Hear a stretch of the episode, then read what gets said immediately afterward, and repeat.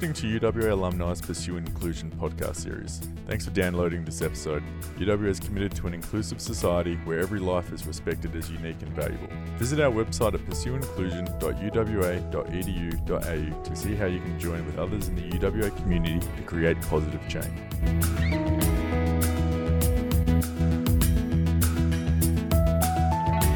Welcome to the Pursue Inclusion UWA podcast series. This is your host, Dr. James Kelly. I'm the host of Executives After Hours podcast, as well as the forthcoming book, The Crucible's Gift Five Lessons from Authentic Leaders Who Thrive in Adversity. Today, on this episode, I have the pleasure to speak with Mr. David Sherwood. David is the CEO of Bibliotech. Hello, David. How are you? I'm good, thanks, James. How are you doing? I am doing fantastic. I know I've caught you in the midst of a travel day, uh, going to and fro. yes, yeah. I'm actually um, in Sheffield. I'm normally based in London, but yeah, you caught me in the middle of traveling. well, thanks for making time. Um, just to quickly give an overview to the audience, can you just tell us quickly like what your company is about? Yeah, absolutely. So a little bit of background. I studied uh, chemistry at UWA uh, as a student of advanced science. I came as a Rhodes Scholar to the UK, and uh, I'm now working on a bibliotech. So I'm, as you said, the CEO and co-founder of Bibliotech, and we're the Spotify for text. And so, for those of you that aren't familiar with Spotify, it's a, a music service where you pay per month and you get sort of unlimited access to the music you want. We're we're doing the same thing with textbooks, electronic textbooks. So you pay per month and you get access to core reading and supplementary reading. And let's take uh, chemistry, for example. In the UK, the plan is £8 a month, and in Australia, the equivalent in Australian dollars, and you get access to all those books. That's awesome. And so, where did this idea come from, just out of curiosity? Yeah, it's a good question. So, uh, whilst I was at UWA, I mean, I originally wanted to be a research scientist in chemistry, but as it turned out, I was pretty pretty horrific in the lab. A good theoretical student, but, uh, but no good with the test tubes and the measuring and all that sort of stuff, you know. Um, I appreciate so, the honesty. Yeah, yeah. So I, I, I, did well. I got good marks. It just was no good in the lab. And so I set up this charity, Teach Learn Grow, which is still there at UWA. Something like 500 Indigenous students get free maths tutoring. You know, tons of UW uh, university students give the tutoring, like they volunteer. And that process of setting up something really got me into you know, wanting to be in management, like designing a product or a program, that sort of thing. So I leave UW and I didn't want to do chemistry anymore. So I roll in PPE at Oxford, politics, philosophy, economics. I set up Bibliotech, partly because I had to leave TLG behind. I mean, I'm still the chair, but I can't can't really do anything operationally. So I wanted a new project to work on.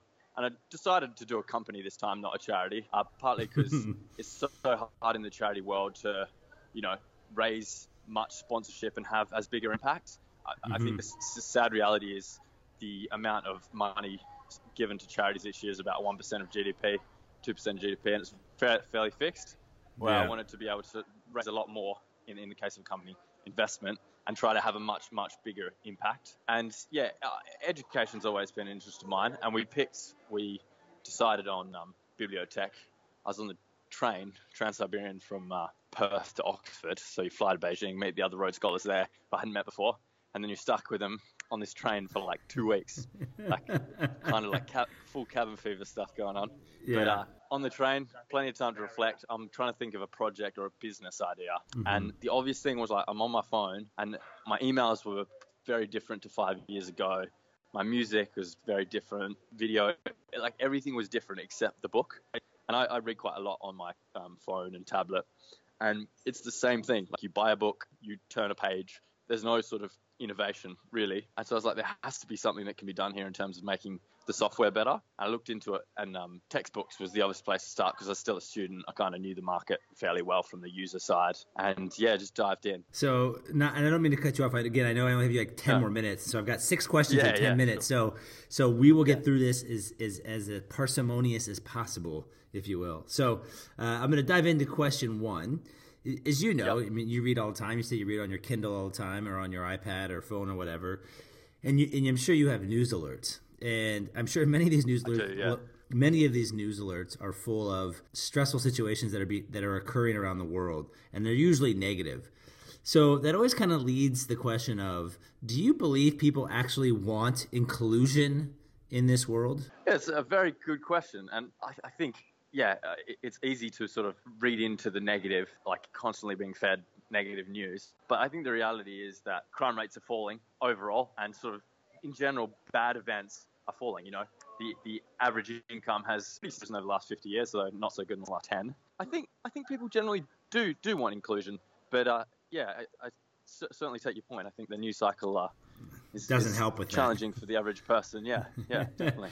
so then, why do you think we need inclusion? Again, great great question. I, I think inclusion is essential for us to move forward as a group. Like we can't be a bunch of mm-hmm. individuals acting on our own. We work much better as a group, whether mm-hmm. that's helping those who are less well off or e- even the opposite, just advancing the society as a whole. It seems that we work much better as a group, whether that's like the UK working with Australia or Perth working with Sydney or UWA working with Curtin.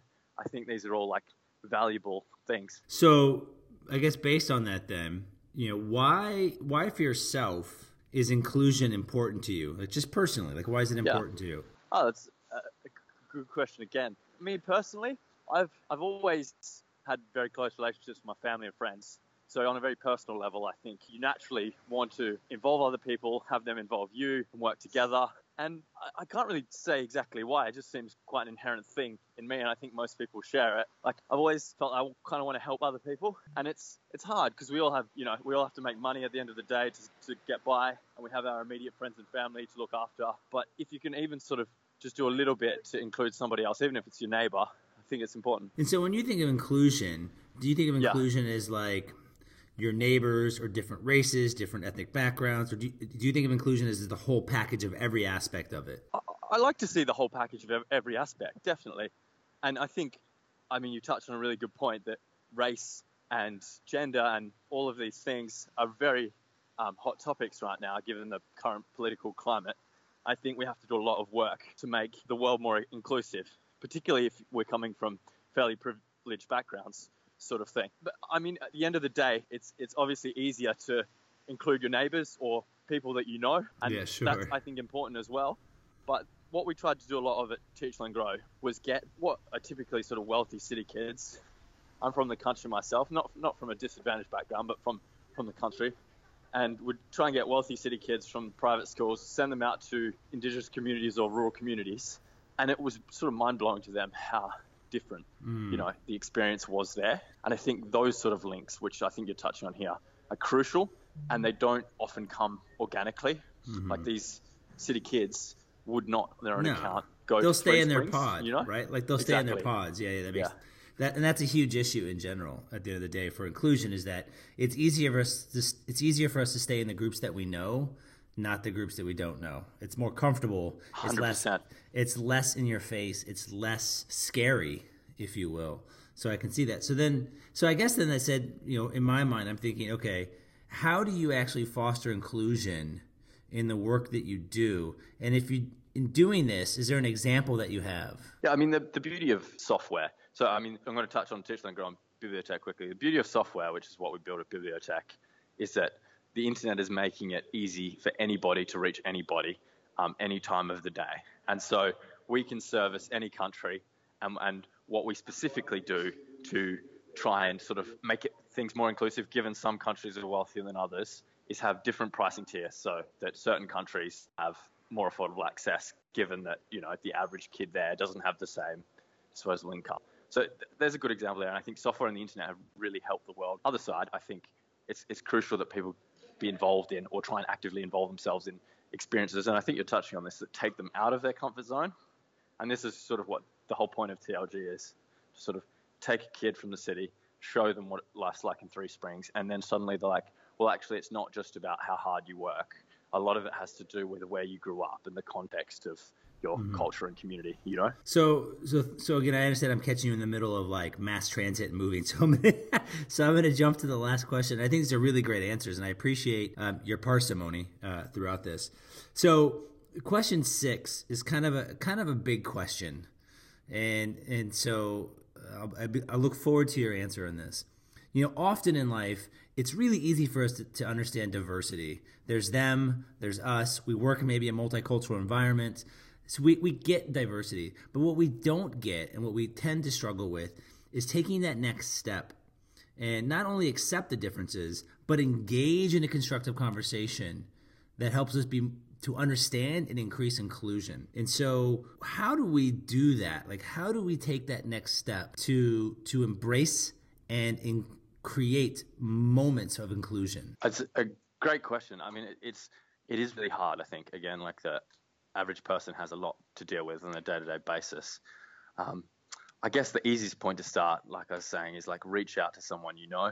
So start locally, but also try to reach out to an organization that can help you reach further into a group that you've not, you know, included before or, or had an inclusive experience with. Yeah. Well, and I and I think to your point, just really quickly, is that you know it's easy again to reach out to people that look like you. It's yeah. harder to reach out to people who look different than you. Yeah. And and, and if you really want to increase and, I think you're number ten for these interviews for me, by the way. And I, am coming to the I'm coming to the conclusion that like it, it almost becomes a policy issue. Yeah. And, and, you almost have to force people to put themselves in uncomfortable situations. And I don't know what that policy would look like. I don't know how easy it would be to implement, but I feel like there needs to be a structure that's set up to allow people to to start being in situations where they have to actually care about and have empathy towards someone yeah. different than themselves at the end of the day. You raise a good question how to do that. I mean, I think exchange is a great way to do that. UWA have a mm-hmm. great program, but you, you, I think you're right. There needs to be a more central policy and how you mix different groups, whether that's like schools exchanges or whatever. It, really, everybody, you know, should have the opportunity to, to do one of these, sort of become more involved in these experiences, as you're saying. Yeah, that's awesome. Well, listen, David, I know you got to run. So, David Sherwood, thank you for your time energy, and willingness to be part of the Pursue Inclusion UWA podcast initiative. Thanks, James. Really appreciate it. And it's a great initiative, I must say. So, fully support it. We hope you enjoyed listening to UWA Alumni's Pursue Inclusion episode. Make the commitment to leave no one behind by taking part in our movement towards an inclusive society. Stand up for inclusion on November 4th. Details on the website pursueinclusion.uwa.edu.au.